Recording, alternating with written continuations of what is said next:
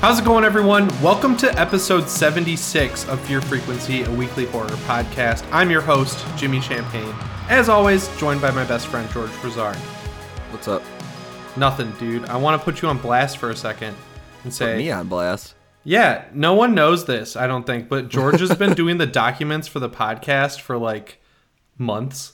And I realized we never said that. So, good job, George. You took Thank on you, a big responsibility and you never got credit for it. And I felt bad about that. I don't know what made me think of it either. I was just like, George's been doing this for a while and we've never mentioned it. but now I'm going to mention that we haven't done an episode in a month, but you probably noticed we have severely upgraded audio quality. I don't know if that's a good word to use because that's not an, like a positive word, It's but not like a negative thing, but so we were using these blue Yetis that have a shelf life I did not realize of a couple years. Like when you talk into blue Yetis, your spit gets onto the mic inside of that like little dome and it just kills it. So that's why our progressively over the years our audio got fuzzier and shittier, especially considering I brought that thing home like on planes a couple times. So we both bit the bullet. We got this great uh, audio mixer called a Focusrite Scarlett. We got Audio Technica AT2035. So we went the full mile on this one. So no more bitching about the audio quality because I know it's better. I know it for a fact. so, uh, George, do we have any reviews or emails from the past three weeks to a month? Because I don't remember how long it's been. Uh, yeah, we do have one new review from Steve C3283 uh, who said, "I love the pod, but." Hello, sirs. Love the podcast. I've been listening for a long time now. I discovered the podcast through Jimmy's YouTube channel. Anyway, I'd like to just make one suggestion. I'm a horror fan, as I'm sure a majority of your listeners are. Can you guys please put the gaming content at the back end of the show? I find myself getting bored and losing interest during these segments. Anyway, love you guys. P.S. Jimmy, could you show us more details slash a tour of your room slash YouTube studio? Okay, so this is a multi-part review. So the first thing to say is thank you for watching my YouTube channel. Second, um, no, we're not gonna stop with the gaming content because it's fun for us to talk about, and I talk about movies exclusively on my YouTube channel. So we put music breaks between the you know the the gaming stuff and then the horror stuff and then we put another music break between the horror stuff and the review so just skip ahead like we only talk about the gaming stuff for like 20 to like 25 minutes tops out of an hour hour and a half podcast and it's fun for us to talk about And we've gotten a lot of positive feedback on the gaming Yes. portion as well. So we did that as a direct response to the community where after we talked about a game once we got a bunch of emails that were like hey talk about games more so we're like "All right." yeah, So unfortunately, I have to decline your off your request, not offer. You don't offer us anything. Um, but I will do a room tour at fifty thousand subscribers. That's the threshold. big I will do milestone to look forward to. Yeah, I'm, I'm already about to hit twenty two thousand subs, so I'm almost halfway there. So that's see it any day now. Yeah, I'm working on doing things other than just news. So I did my scary stories video and everyone thought it was a review, which did not help, but it did okay. Not for how much work I put into it. That was really disappointing. I put a lot, lot of work into that video. So if you haven't seen it, go check it out. It's not a review. I went through the books and meticulously looked through every single story and matched them up with the movies. And I found some that other people didn't.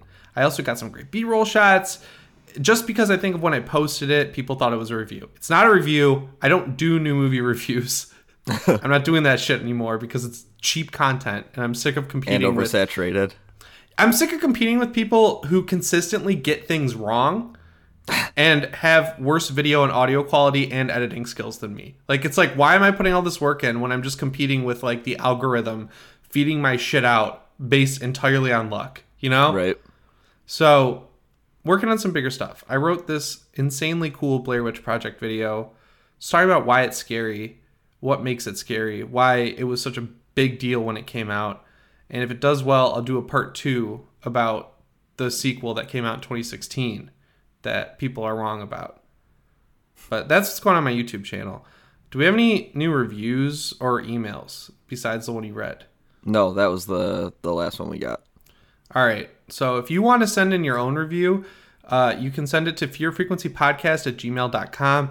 We really appreciate it if you rated the show on iTunes because that's how their algorithm works. It'll get looped in with all the other big horror podcasts, of which I do not know any. So, George, coming off of that review, what video games have you been playing in the past month? Uh, well, I just tonight actually beat Marvel Ultimate Alliance 3 on Switch. Yeah, nice. It's pretty Yeah. hard at, at the end. It gets like it, go, it goes from like a five to a nine in terms of difficulty. Yeah, I, there are definitely a few difficulty spikes. Um, the Doctor Strange Dormammu area is really one of the more difficult ones. Uh, and then the last like level of the game is basically just a boss rush where you're fighting boss after boss. Um, some of them being harder than others. Like I hit a little bit of a wall with one of the bosses and had to go grind out some of the rift challenges and use some Oh, of the yeah. XP cubes to actually get my guys up to like level 40 so they could hang. I was using the XP cubes throughout my entire playthrough, so I was always just like slightly over leveled compared to mm-hmm. every enemy I was fighting. That helped a lot. But it kind of feels like cheating, doesn't it? Don't they feel like there were supposed to be microtransactions at some point?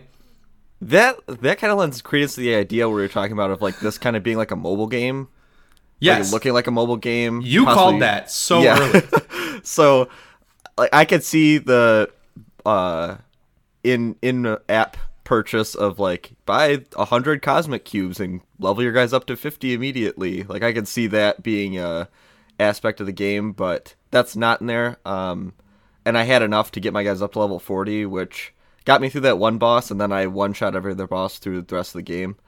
Um, I'd rather drink Drano than see microtransactions in a first party Nintendo game. yeah, I'm just I- think it- throw that out there. De- definitely smart to leave that out. Um, but but I like the game overall. I, I thought it was good. Um, it, it kind of dragged in some spots near the end. Like I think I had more fun playing it like when I first picked it up to like when I finished it. I think I was kind of done with it. Like I wish it was maybe like an hour or two shorter. Yeah, But- me too. I finished it pretty soon after it came out because I ended up getting Fire Emblem and I started Fire Emblem. And then I was like, uh oh, I'm never going to go back to Marvel Ultimate Alliance unless I beat it. So I used the last free weekend of the summer, which I did not know it was, to, to finish that game. And it's pretty good. Like, I'd give it a solid 7.5. You know, like, it feels like. It's like the five guys of video games, where you It's know good. it's really bad for you, but it tastes good. Yeah, so I, I thought that was good. Uh, other than that, I picked up, uh, started a little bit of the Wolfenstein the Young Bloods. Oh yeah, I got you that for your birthday. Yeah. George is 26 years old now. Yeah, old man officially. Put Me it on my tombstone.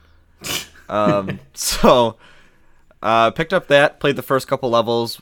Uh, this game kind of diverges from the past two Wolfenstein games, where there's a hub world and side missions and kind of a fast travel system, like pseudo open world, which eh, I thought was actually a pretty cool addition into the series. Yeah. I like this map. I've been playing a lot of that game. I like this map a lot more than the hub world. The system in Wolfenstein 2, I really did not like. Where I, I got why they had to do it, where you had the hub world of the submarine, and then you would go to different parts of the United States. Yeah.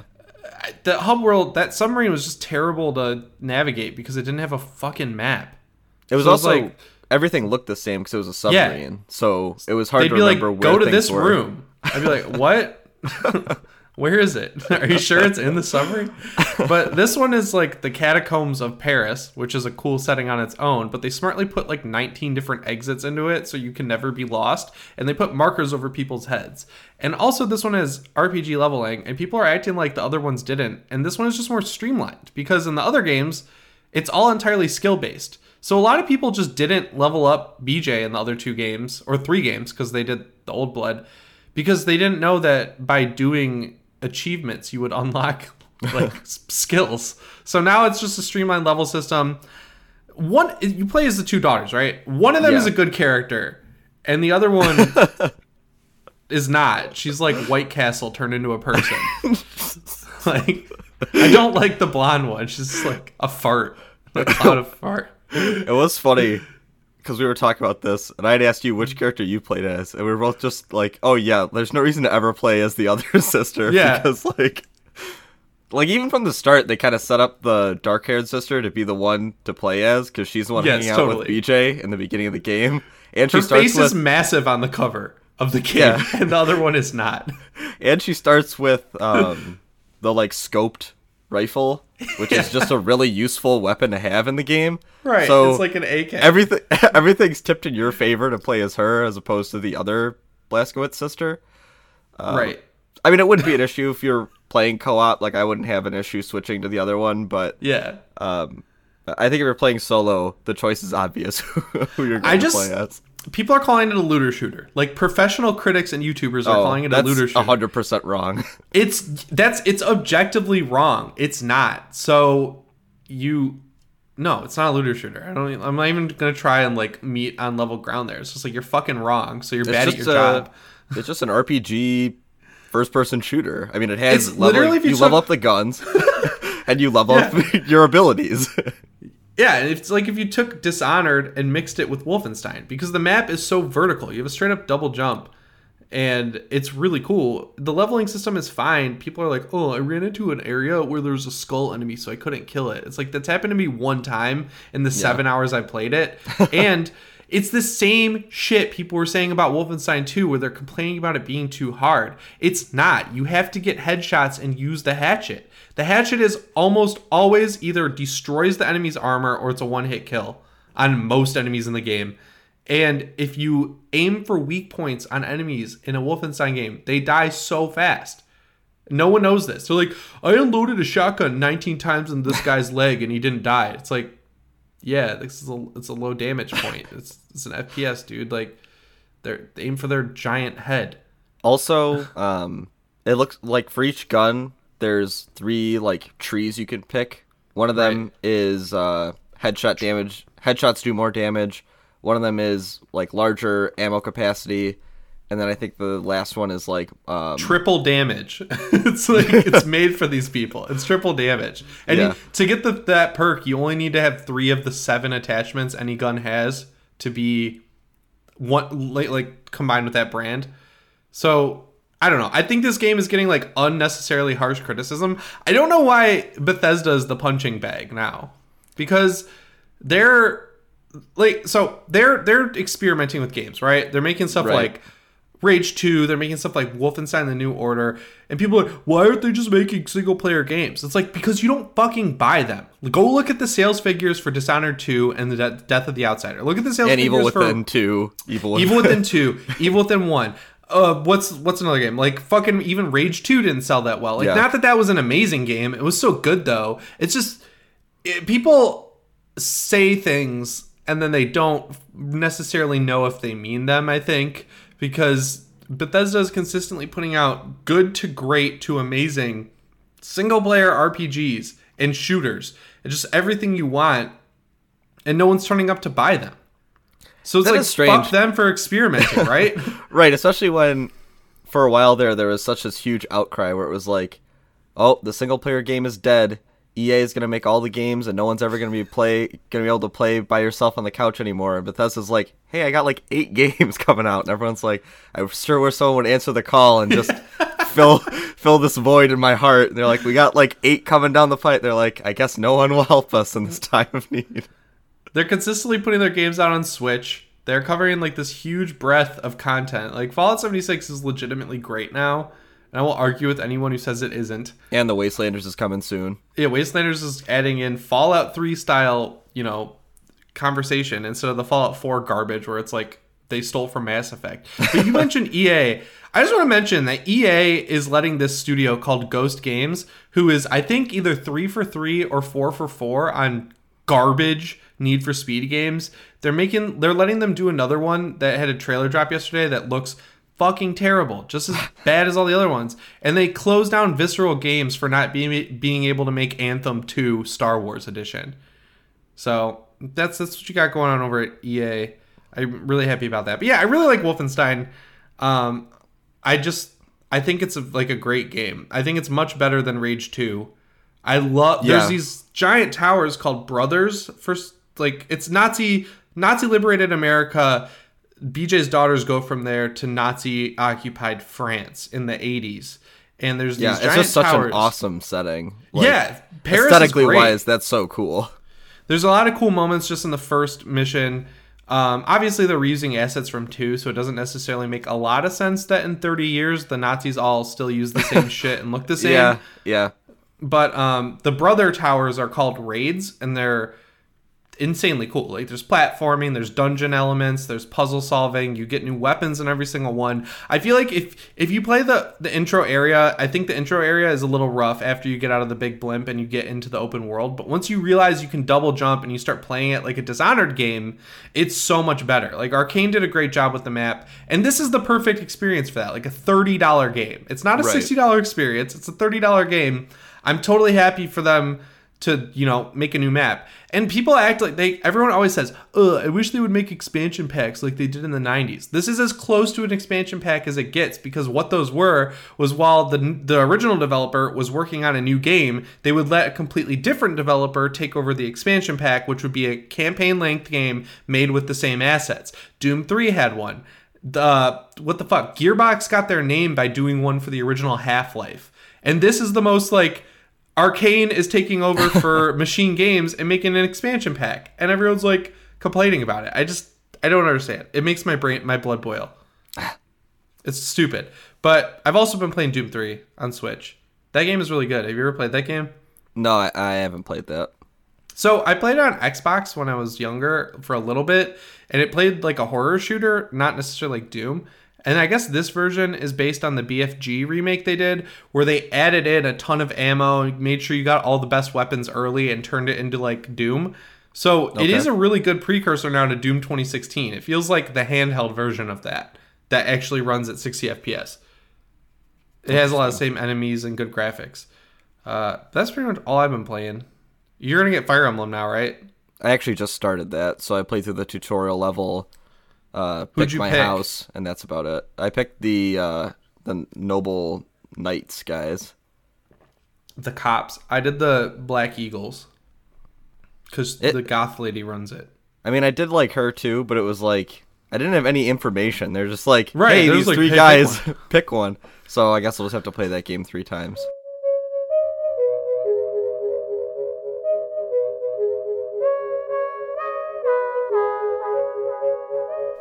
Awesome. So I guess we can get into the news now. Uh, Netflix announced that they're doing a sequel to The Babysitter, and McG is returning to direct. So that's shooting, I guess, in October. I don't think Samara Weaving is supposed to be coming back for it, which kind of eliminates any excitement I would have. Uh, what do you think of this? Um, I mean, I don't have really high hopes for it. I thought the first one was fun enough, like it was good to watch one time, but I wouldn't really go back to it ever again. Right. That's exactly Um, what I said on Twitter. I was like, I mean, do we need this? Like, I mean, I guess it's good that Netflix isn't straying away from continuing to make like original horror content, like movies, not just. are they really Hill making House. original horror content? Because their most noteworthy stuff seems to be clones of other movies. Like, Yeah. The Babysitter is, Is a clone like of, every uh, slasher movie. No, what was that Christmas one we watched? Oh, better watch out. Yeah, Yeah. it's just like that. it's basically that movie. Bird Box is, uh, you Yeah, know, Bird Box is place. just Quiet Place. And then they made a clone of that about the bats, the Yeah, silence, the one yeah, you that reviewed. movie was terrible. it's like and then the open house was you know uh like the boy essentially Yeah. just bad Yeah, all right, you, you got me there. They're making bad, bad knockoffs of their okay movies, movies. just aren't good lately Yeah, I, I mean, I don't think Netflix has really made a great standalone movie in a while. I don't know. but I'm, like, I'm excited for the irishman and uh Zack Snyder's Army of the Dead. I'm sure that'll be fun. yeah. Um, I mean, it's not that all hope is lost. I mean, I, I don't really have huge hopes for Babysitter Two because the first one was just kind of mediocre, and I don't know really how they could improve it for the sequel. Right. Like, like thinking about it, I don't really have any ideas as to what would improve that or what I'd want to see in a sequel. McG just isn't necessarily a good director either. He did that Terminator movie that caused Christian Bale to have a meltdown on set, and he said he would never work with him again. So he's not exactly like batting a thousand or anything. He hasn't made very much good stuff. I think his like n- claim to fame is music videos. So yeah, I don't know. It worked know. out so well for uh, Suicide Squad. I'd rather Netflix put out an hour and a half of garbage than eight hours of garbage that I Yeah, get Yeah, I mean, I invested in. prefer them spending money on a movie I won't watch instead of a TV show I won't watch. yeah, but I will be watching 13 Reasons Why next week because I'm addicted to that show. it's terrible. I feel like for the every five piece of shit CW shows you watch, I get one 13 Reasons Why because it has my kryptonite, which is good production value. I'm like, fuck. Writing, acting, who cares? Just gotta have the production it value. just has to look good. That's it. So, Bloody Disgusting called this article Still Searching.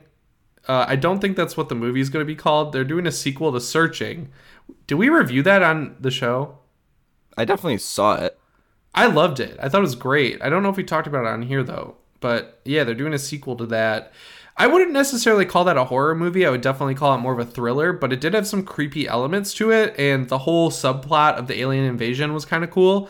I think that was a better execution of the unfriended style than unfriended was because Sony and Stage 6 were willing to like, you know, give him to give the guy who does this stuff more than $25 in a MacBook. Yeah, I mean, I thought that was done. I, I don't know. I, I'm really torn because I think I almost think Unfriended Dark Web did it the best. I love that movie. Like That I think Dark so Web good. nailed it so well, and had like a lot more creepy elements to it that I think I like that better as this like computer point of view horror movie. Like I think that kind of sets at the top right now. Yeah. Um, okay, that's I- fair. I love that movie though. I, I like searching. I thought it, it was really good, uh, well acted. John Cho was awesome in it. This better Um, be the same deal as Dark Web, where like it's new. It's just a new story. Right. Just something else. I mean, I could. I don't know. Like, I guess I could see them doing another like missing child storyline with Yeah. like a new family, New or something cast. like that. Yeah. I don't need John Cho back because he found his daughter. Like it was very Right. Like that story is very much open and shut. right. It's a full circle. Like it, it's done by the time the movie's over. Um, yes. Uh, so that'll be out probably next year. I don't think those movies take that long to make. I'm sure they take a. They're a bitch to edit though. I would guess. Yeah. I mean, they have to be. Whatever you have to do to like put that computer filter in has got to be very intensive. I would assume. Right. So Mike Flanagan is uh, moving along on the Haunting of Bly Manor, which is the new season of the Haunting of Hill House. Uh, and he says it's much scarier than the Haunting of Hill House, which I actually really like. I'm happy about that. He said for Henry, Henry James fans, it's going to be pretty wild, and for people who aren't familiar with his work, it's going to be unbelievably scary. I think it's much scarier than season one, so I'm very excited about it. So I'm that sounds great to me. I don't think the Haunting of Hill House was very scary. It just was really well written. It definitely had a few moments that were kind of like the gotcha, It's like, like ah, big big scare moments in the show. Uh, I mean, it, I think really what was kind of the driving force was just not only like set design, like the house looked very creepy and looked old and decrepit, but the like ghost design was also really good and Yeah, kind of kept great. you like on the edge of your seat because you're like, what's the next creepy thing I'm gonna see? I love that show. I thought that might that's definitely one of my favorite shows ever. I've seen it through twice, which I don't do ever. I, just, I loved it. I loved going back through and looking for all the ghosts and stuff. Uh, yeah, I mean, I thought that was definitely a really strong season. I would say that's probably Mike Flanagan's strongest work so far. Yeah, d- definitely. So I'd be, you know, I'm really happy that he's coming back for another season of this um, new storyline. I, I think didn't they say something about uh, bringing back some of the same actors from? Uh, yeah, a few of them season? have already been cast. I wouldn't be surprised if you saw someone like Lulu Wilson or really anyone else from the cast because he loves bringing back the same people. Maybe even we'll get like Karen Gillan or something because he loves her. He like really likes working with her and he likes bringing back people like Carla Gugino. You know, he always goes for the same people. And mm-hmm. I'm fine with that. I like the American horror story approach, but like with people who are talented and not opportunistic behind the camera right. you know, in the script. Uh, I've been watching all the teasers for American Horror Story 1984, and you can tell that they made it because F- Disney went into Fox and was like, "Yeah, we're cutting the budget for this show in half," and it was not. It's not coming from like a a place of fandom. It doesn't seem like it's just like, no. oh well, guess uh, we can ride this one out with uh, uh, the burning and With some, uh, sleepaway camp. Like Some 80s cash grab? I don't know. uh, CGI knife in the first teaser. It's a real good way to sell horror fans in your show. yeah. Um, but I'm excited for the Haunting of Bly Manor. I hope that's out. I hope they, if it's not out this October, which I don't see how it could be, I hope they hold it until next Halloween season because that was a great release time for the first season of the show.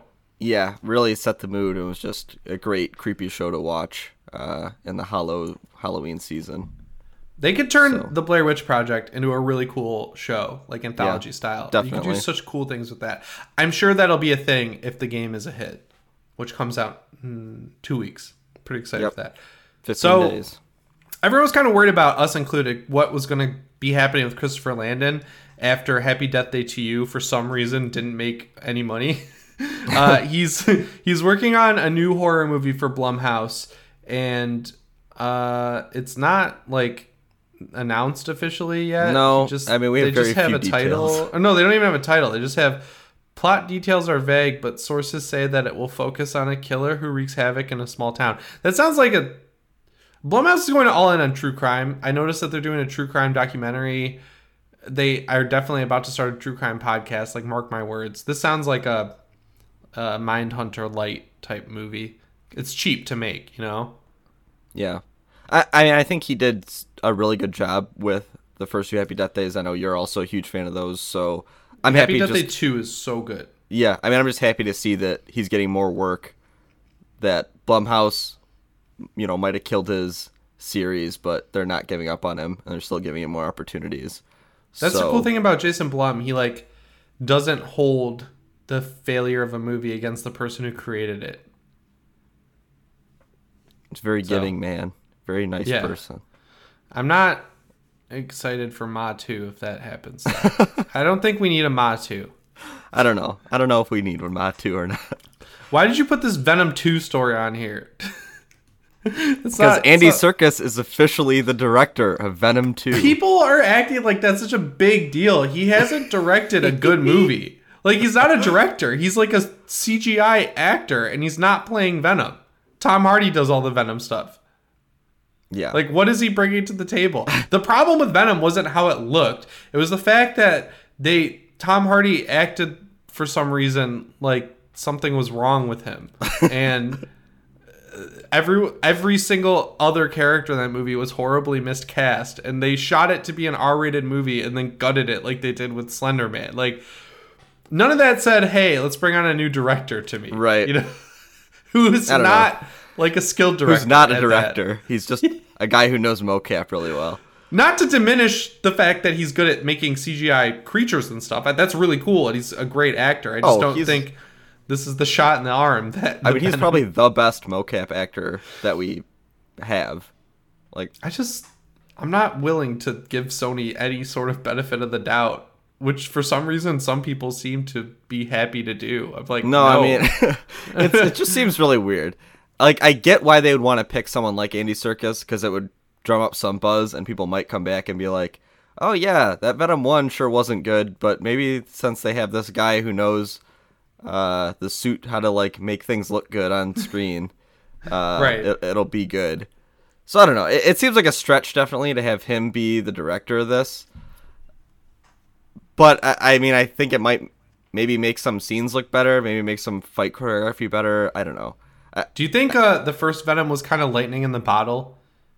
I, like, I don't, I don't know anyone who saw it at all. Like, I don't know a single person who saw it. it made huge money. It was It made like five hundred million dollars at least. It made a ton of money. Yeah. So do you think it was like lightning in the bottle, where like people were like, "I gotta go out see my boy Venom." I don't think anyone is turning up to see Carnage in a PG thirteen movie where he's played by, uh, what's that guy's name? Who's the guy in Zombieland? Why am I forgetting his name? Um, Jesse Eisenberg, No. Woody The Paul. Harrelson. Yeah, Woody Harrelson.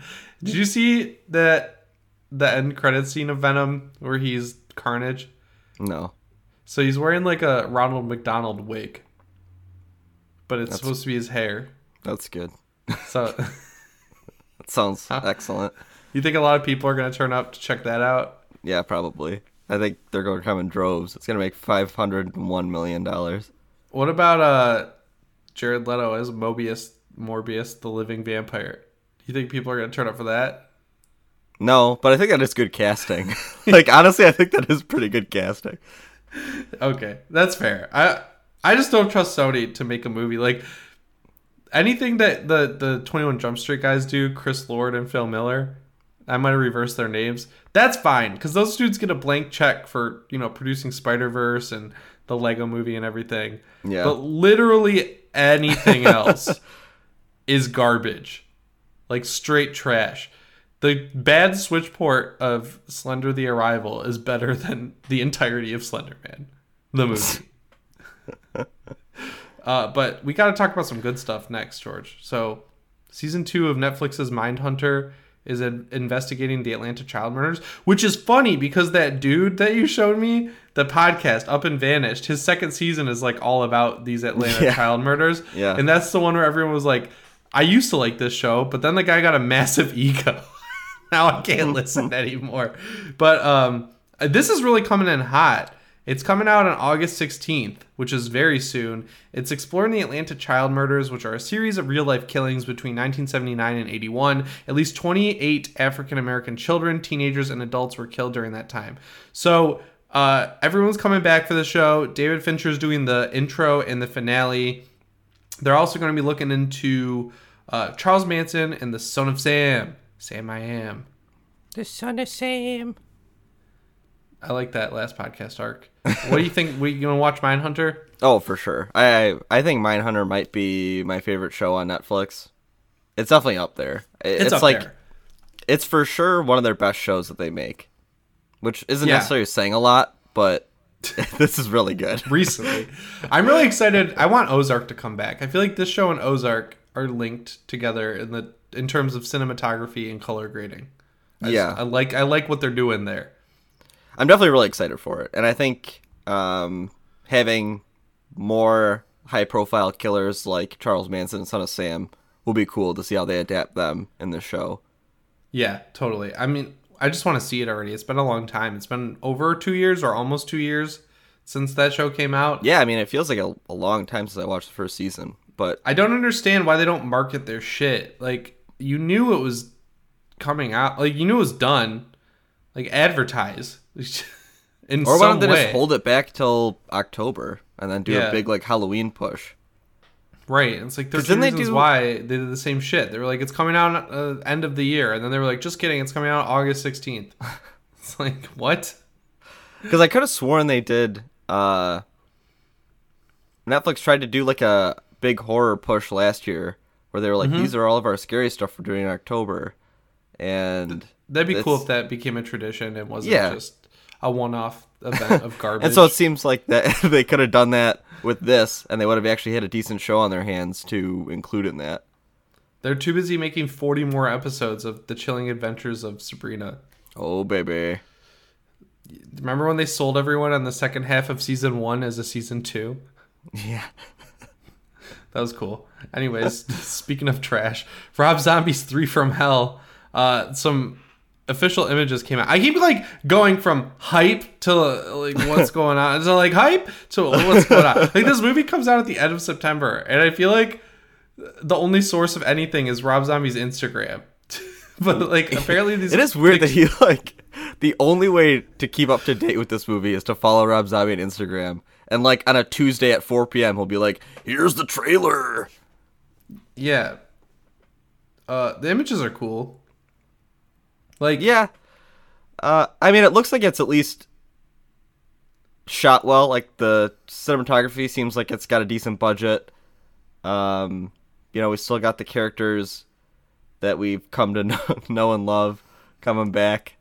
And Richard Brake. Everyone's really and excited Richard about Richard Brake. Uh, every single tweet is like, "Where's Richard Brake?" I, this guy must have. I think this he was like a really pivotal character in Thirty One, and he was like the most impressive aspect of that movie. S- So people are just like fucking obsessed with him now.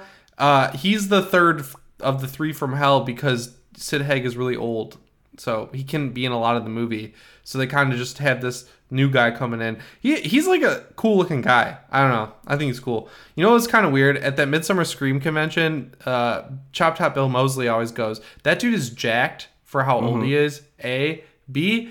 Don't know why. You know, like Felissa Rose, she's at the Fangoria booth with most of the cast of Chopping Mall. Elvira has a massive booth. Uh, Bill Moseley is sharing a booth with uh, like porn company. it's like sluts and guts, the horror porn girls sharing a table with Bill Moseley. So it was like three from hell on one side and porn on the other, and you could just go up and talk to him. It was like I felt like he should have a huge booth. You know, he's Chop Top. Right. He's a beloved character from Yeah. Texas Chainsaw Massacre too. And Felissa Rose is awesome, and she's famous for one movie, but you know, One he's great he's movie, got, though.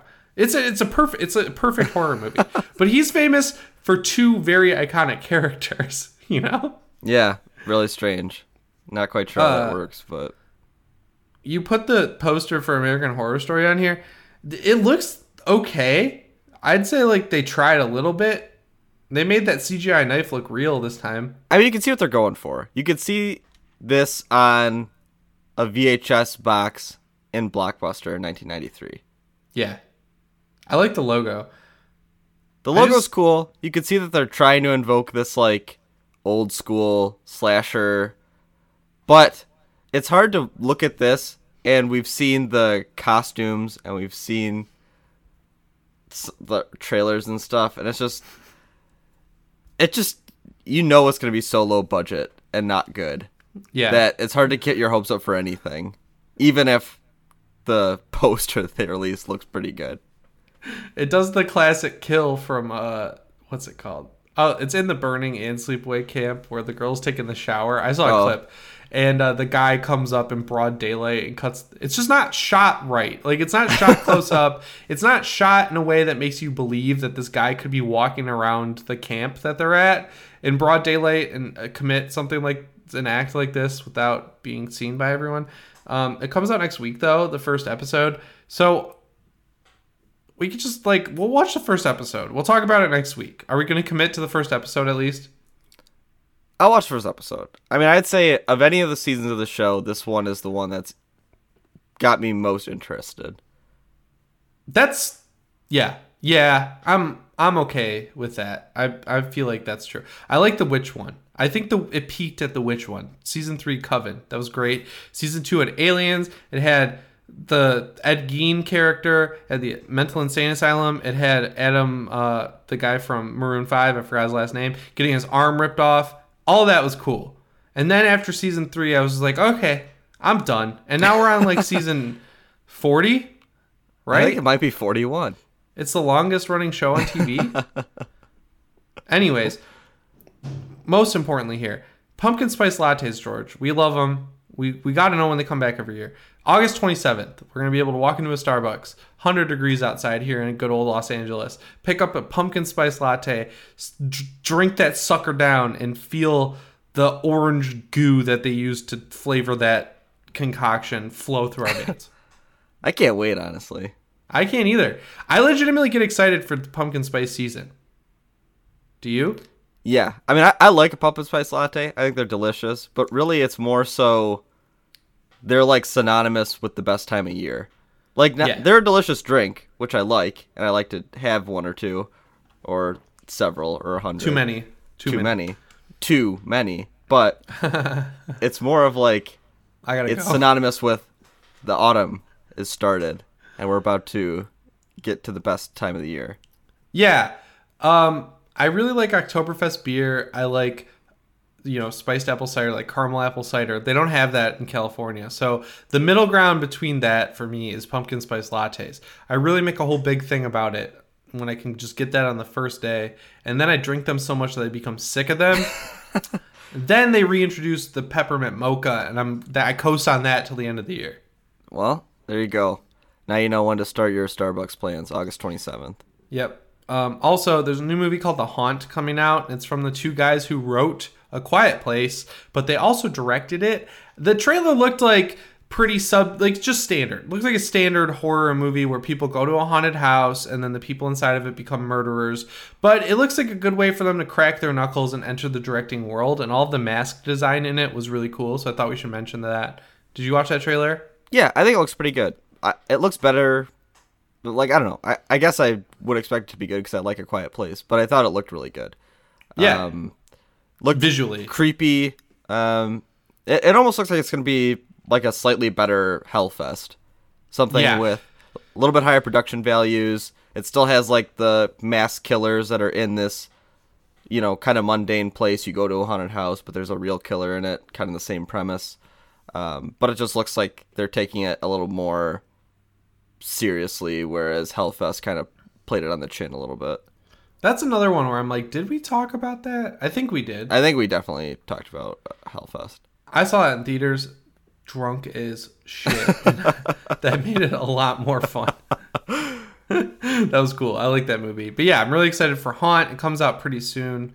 Um, the next thing on here is kind of a bummer, but also it has an upside. It's like a neg, and then you get the the positive after that. So Neil Blomkamp, we've been really excited to know what's going on with that RoboCop sequel that he was making from the script for a RoboCop sequel that was written during the writer's strike way back in the 80s. He's been kind of quiet on it, and then now yesterday on Twitter he was just like, "I'm off RoboCop. I'm shooting a new horror movie, and MGM can't wait, and they need to shoot RoboCop now. I'm excited to watch it in theaters with other fans, dude. MGM is fucked, man." That's all that says. If they can't wait for Neil Blomkamp, the guy who's the only person I'd feel happy trusting a RoboCop movie with, if they can't wait for him to finish a horror movie, which like how long does that take to turn around? Honestly, that like they're fucked. They Right. they obviously didn't make enough money on Child's Play. Their last ditch effort was RoboCop, and they're throwing the only thing that could really make that movie great in the gutter.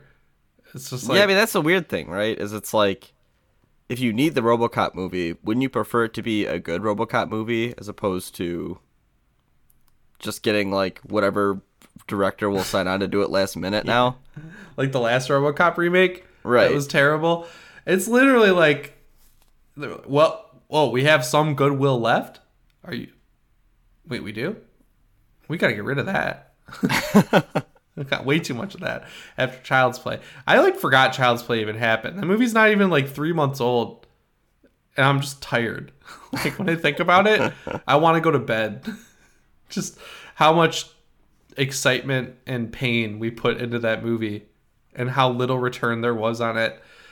I really wish MGM's big return went better, but I can't say I'm surprised, you know?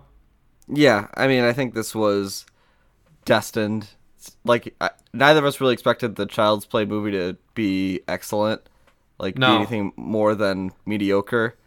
I guess the entire plot the minute was announced.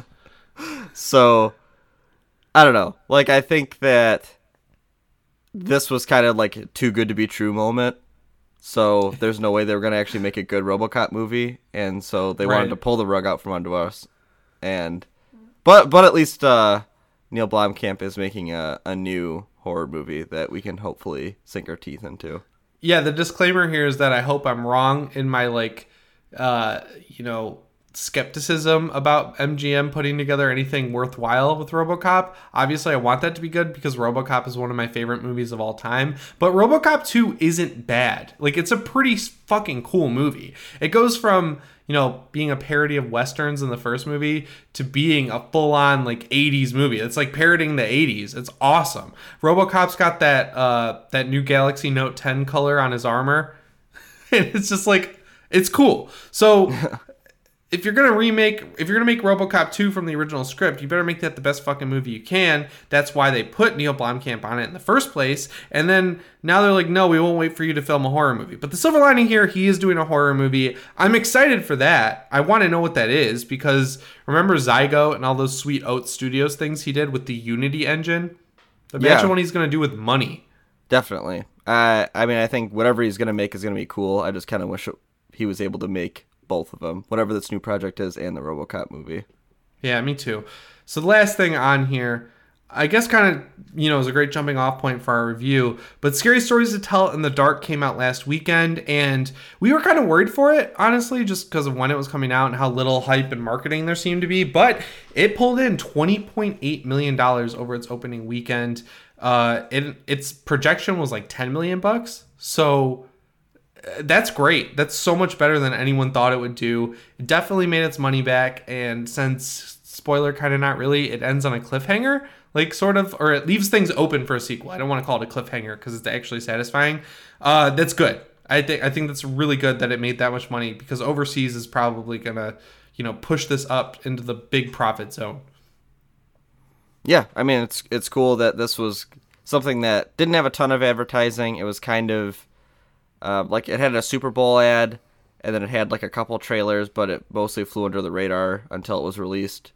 Uh, They put all their eggs in that basket. That Super Bowl trailer. right.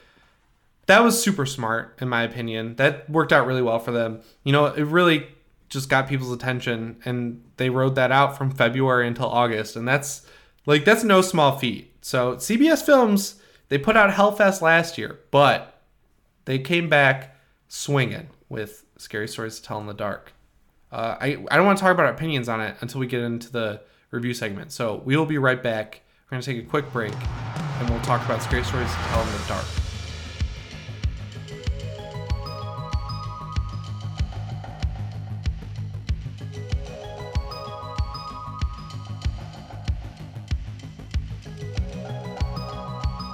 All right, we're back from our quick break, and this week we're reviewing Scary Stories to Tell in the Dark, which ended up being the movie to kick off the Halloween season. Since they did not advertise this, but it takes place during and after Halloween in Pennsylvania. So you get those nice fall leaves, you get a great kids horror movie. This is a really good gateway horror movie. I had a great time with it. I went to an early screening. Guillermo del Toro was there. André Øvredal was there. I was like, "Hey guys, what's up?" from the back row, and everyone was like, "Shut up." Uh, and then watched the movie. I was really impressed. I went in with low expectations. They were met and exceeded by a mile. What did you think of this movie? I liked it. Um, I thought it was pretty good. So, I I'd say so. If I'm starting off with things I liked about it, uh, I thought it really does nail the autumn feel extremely well. There were times where it like sucked me into the the actual Halloween season. Like it makes you feel like as if you're living in October when you're watching this movie. Right, like the costume design. Yeah. they shot it in the fall. They they legitimately shot it in the fall, which is like, oh my god, you guys did it! Thank you so much. That's just so good. I love it. Uh, Pennsylvania is a great setting for this town of Mill Valley. The haunted house segment was great. That house looks like a haunted house. Yeah, I thought that definitely. was awesome. Set design was amazing. The ho- the house was really cool. Um, the different places they go to, like the hospital and um, the cornfield, everything just felt very real. Felt like they shot all this in a small town that had all these things already there. So the movie follows this girl named Stella. She's played by uh, Zoe Colletti, and she does a great job as this character. She's like a horror fan in 1968, which is a great time period that's apparently hot right now because we've had Annabelle Comes Home, Once Upon a Time in Hollywood, and now this exploring that time period all in the same year, which is great. Uh, she has a group of friends. One of them is named Augie, one of them is named Chuck, and they meet this guy Ramon, who is uh, a draft dodger and he's a Mexican guy. So he's going drifting from town to town, following the harvest. This movie did not pull any punches in that sense. There's Nazi iconography. It shows you Nixon being elected into office. Like this movie is really trying to make a statement about hate. I thought it was really well done. You know, it was just background noise, not necessarily like forced or ham-fisted in any way. It really put you in the time period. I thought that Yeah, was cool. Cast was 60s. awesome. The actor, the actors who played all these kids were awesome. The problem was the kid who played Ramon, who definitely has the most emotional story out of all these kids. That dude was like Stiff as a board the entire movie. it in, man. Like I don't know what the hell's going on. He's terrible. He, he looks like he's gonna kill them all. They, they're trying to make him the sympathetic character. You're supposed to feel bad for him, but he's just like constantly just like staring at people. He never really has a humanizing moment. You learn everything about him through telling instead of showing. I, I just didn't like. I liked his arc. I didn't like the actor and the performance he gave, and it was really harsh in contrast to everyone else in this movie who was bringing their A game. You know. Right. But Um, I, I thought they did a great job bringing the stories to life, especially the monsters. They, they really understood that you can't just adapt the stories. You need to make sure that the monster design is exactly how it is in the book, and they delivered there 100%. Yeah, I thought that the actual adaptations of the stories they did, I think there's like like four main adaptations of stories, and then there's like two kind of like half ones. Like the very last part of the third act kind of splits into two. Yes. Um, but I thought that they did a, like a way better job than I even thought would be possible of taking the monsters from those stories and making them real. Like when they existed in the universe of the movie, they looked exactly as they do in the art in the books, which I thought was not only like really cool they were able to do that, but it fits in the world so well and it's cool that you're hearing these stories that you're familiar with from reading them as a kid that that Right. like was a really excellent adaptation of the source material. The toe person, the big toe lady, she got kind of gypped for how much work went into making that costume. I understand that you can't really do a whole lot with her story. The problem is people are complaining about how little screen time some of the monsters got, but uh, the stories that they're pulling from are three to four pages max, 16 to 18, maybe even 20 sized font. So it's like you don't want to stretch out the stories because then you're adding in your own shit, which would make people mad. So the toe story was great because they put so much effort into the costume. But that was the one where I would have liked to see more of the monster. So I get the fine line they were walking there. Also, the pale lady I thought was incredible. She was just like awesome. The way that they adapted a nightmare story where this lady's visiting you in your nightmares. They made a nightmare sequence where Yeah. every hallway you turn down, she's there in Yeah. some fashion, and, And you're met in the middle. I mean, I thought that like the scares in this movie were definitely really good. Le- there's some legitimately really creepy, terrifying imagery in this movie, like some legitimately nightmare-inducing shit. If you're like, especially since, like you were saying earlier, this kind of feels like a kid's kind of first introduction to a horror movie. Like, while I was watching this, I kind of felt like this was kind of like Goosebumps 2.0. Like, it's kind of the hmm. elevation of the the first Goosebumps movie that came out with Jack Black because we have like It's like goosebumps with like- practical effects. Right, it's like the storybook, and it brings to life these monsters, and the monsters are like coming after the people who read it and stuff. So it's like you could kind of, it's a similar structure, but this is mm-hmm. definitely like way harder on the horror. Like the monsters look legitimately scary, the settings are like more terrifying. Everything about it is like just ramped up a notch. Yeah, the Scarecrow kills the first one. Harold. Harold, like the book story, there's no way that could have made it into this movie, and I think they would have been hard pressed to put something like that in even an R-rated movie where he's you know skins these people and tans Right. their fucking skins on the roof. Right. The way that they changed it is perfect. They made a body horror segment where he stabs this kid with the. I thought it was crazy when you see the pitchfork go through the kid, the bully. Mm-hmm. I was like, "Whoa!" The PG-13 movie, you're seeing the like pitchfork go through him, Right, like the they're kid die. And then like the straw starts coming out of him, and I'm like, oh shit, they're going for body horror. Like, is that allowed? I think the only reason they were able to do that and keep it PG-13 was because there was no blood, and replacing the blood with straw was just like, oh, it's like genius. Yeah, stroke of genius right there. Yeah, there was, it was a great start. The big toe one was a little too short. The jangly man was awesome. Just the way that they made they adapted that story with the dog talking. I was like, that's great. The head rolls down the, the chimney. Th- That was just it was great. The CGI moments that they had to do CGI looked really good to me too, and the practical stuff just came off without a hitch, in my opinion. The problem that this movie has for me is that we just got Annabelle Comes Home, and the you know the those movies are kind of like if you combine them you'd get the perfect movie because the monster stuff in Annabelle Comes Home was slightly lacking since the werewolf was CGI'd Right. over the practical suit. And the rest of the monsters bare like kind of took a backseat to the story but the main story was kind of lacking in scary stories to tell in the dark you know? Yeah, that- Where it I was mean- very standard.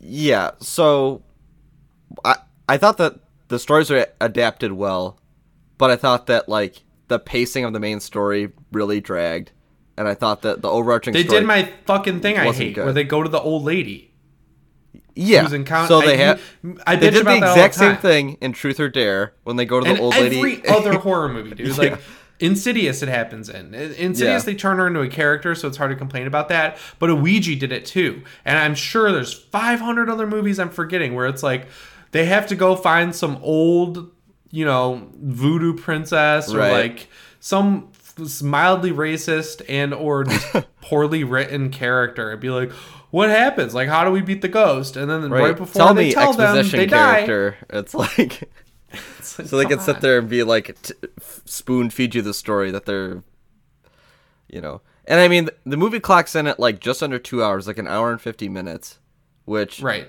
I, I mean it felt long. It, it felt long to me. Like there were definitely really long lulls in the movie where nothing it takes really a while happened for the plot to kick in i Yeah. would say like the main story. It's like what's going on here? It takes a while for them to get to the house and i get that they want to introduce the characters but you can kind of introduce zoe chuck and augie at the same time because they're a unit. They spent way too long hovering on the introduction of ramon. It's like they they I, I understand that they were trying to play off of like you know racist tendencies at that time but just the way that these kids instantly accept this person that they have no idea who this guy is like no clue. He just shows up in town and they're like oh yeah you're in our friend group now. They never question this guy's motives or anything like that. I understand that they're trying to make a statement about you should be more accepting of people and that's like something you kind of have to you know put in front of a kid's face for them to really get it. Right. i just i don't think that was well written. It's it was just kind of odd you know? It's like oh do you live in your car? And then he's like doesn't answer. I would circle back on that question.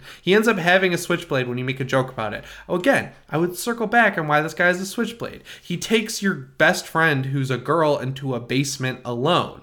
It's like i would circle back on like what, what's you know it's like you don't know this guy. You don't know who he is Like, at you all. met him that night. You're leaving him alone with like your closest female friend in this house that's like legitimately creepy and haunted You get the payoff though with his brother, I guess, when they're in jail later in the movie. The, that whole story. I also, speaking of that, I liked how every kill tied into a character trait. Like the Augie guy was upset that his mom didn't, you know, leave them food, so then they play off of that upsetness with leaving the stew in the fridge. The Yeah, guy that- gets upset when his mom hugs him, so that's what Right. happens in his nightmare. That was Yada, a really yada, smart yada. way to kind of connect each character with this with each story, where Yeah.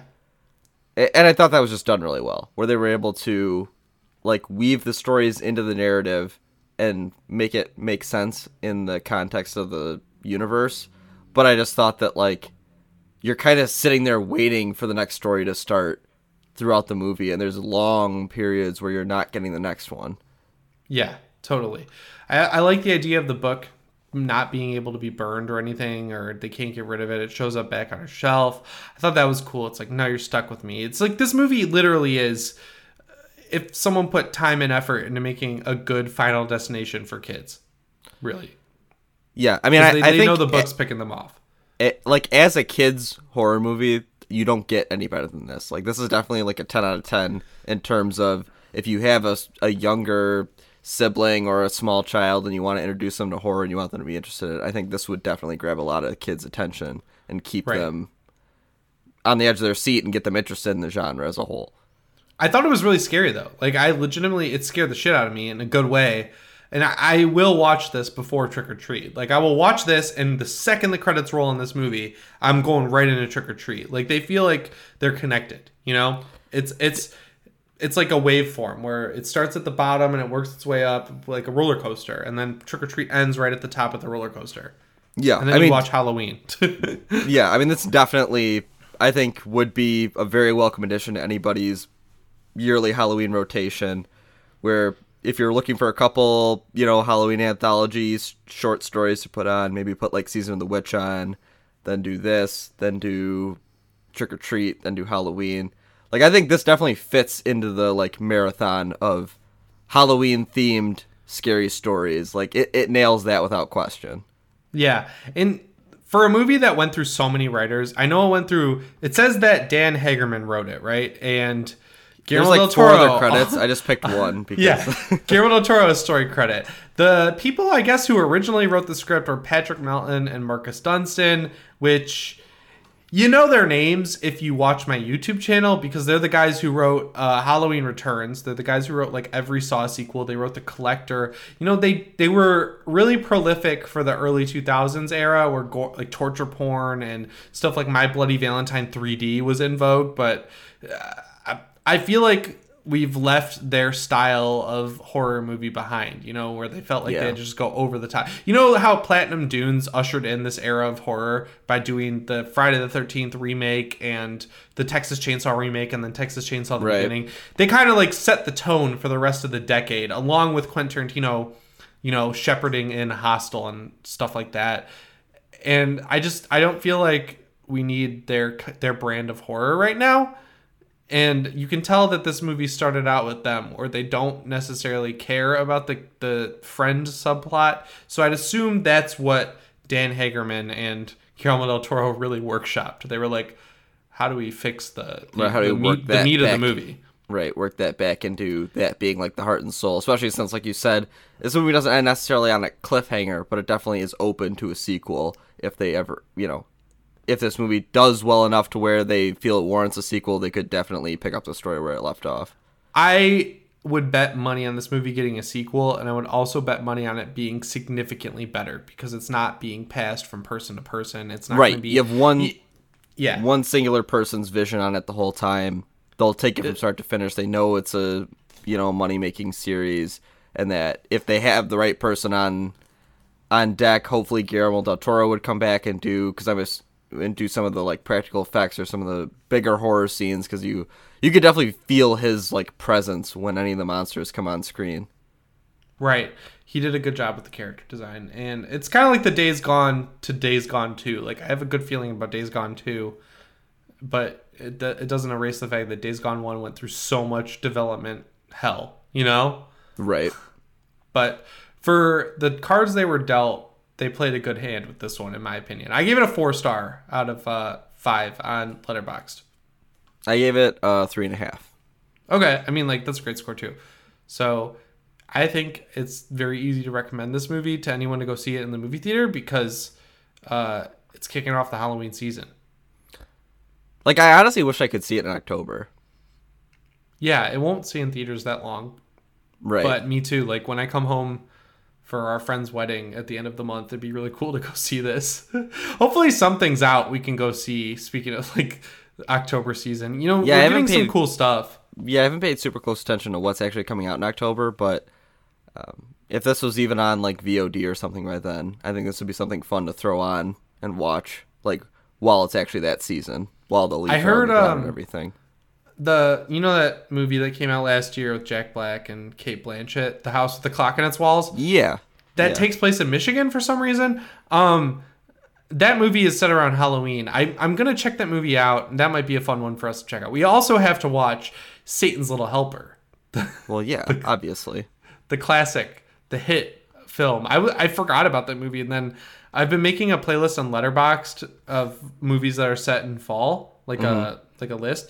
And I was I, I titled it like horror movies set in fall slash around Halloween. If you want to go check it out, I'm just trying to add stuff to it for the inevitability of making a video about that, like my top five Halloween horror movies. You know what, what I mean? Right. And I, I googled fall horror movies, and that came right up. It was top of the list, so I definitely want to check that one out. Yeah, I'll bust out my uh, DVD triple pack I had to buy it in off Amazon.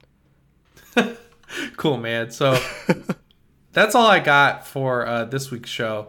I hope you guys like the improved audio quality. We also implemented a new feature. This is like the nerd section where we can video chat so we don't talk over each other as much and there's less dead air in between us speaking and responding to each other because we're not just waiting for the other person to stop talking. So if you like that let us know on twitter. I'm at jimmy champagne. George is at george Frazard. Uh, you can also find me on youtube at youtube.com slash jimmy champagne think that's about it you got anything else george No, that's all I had.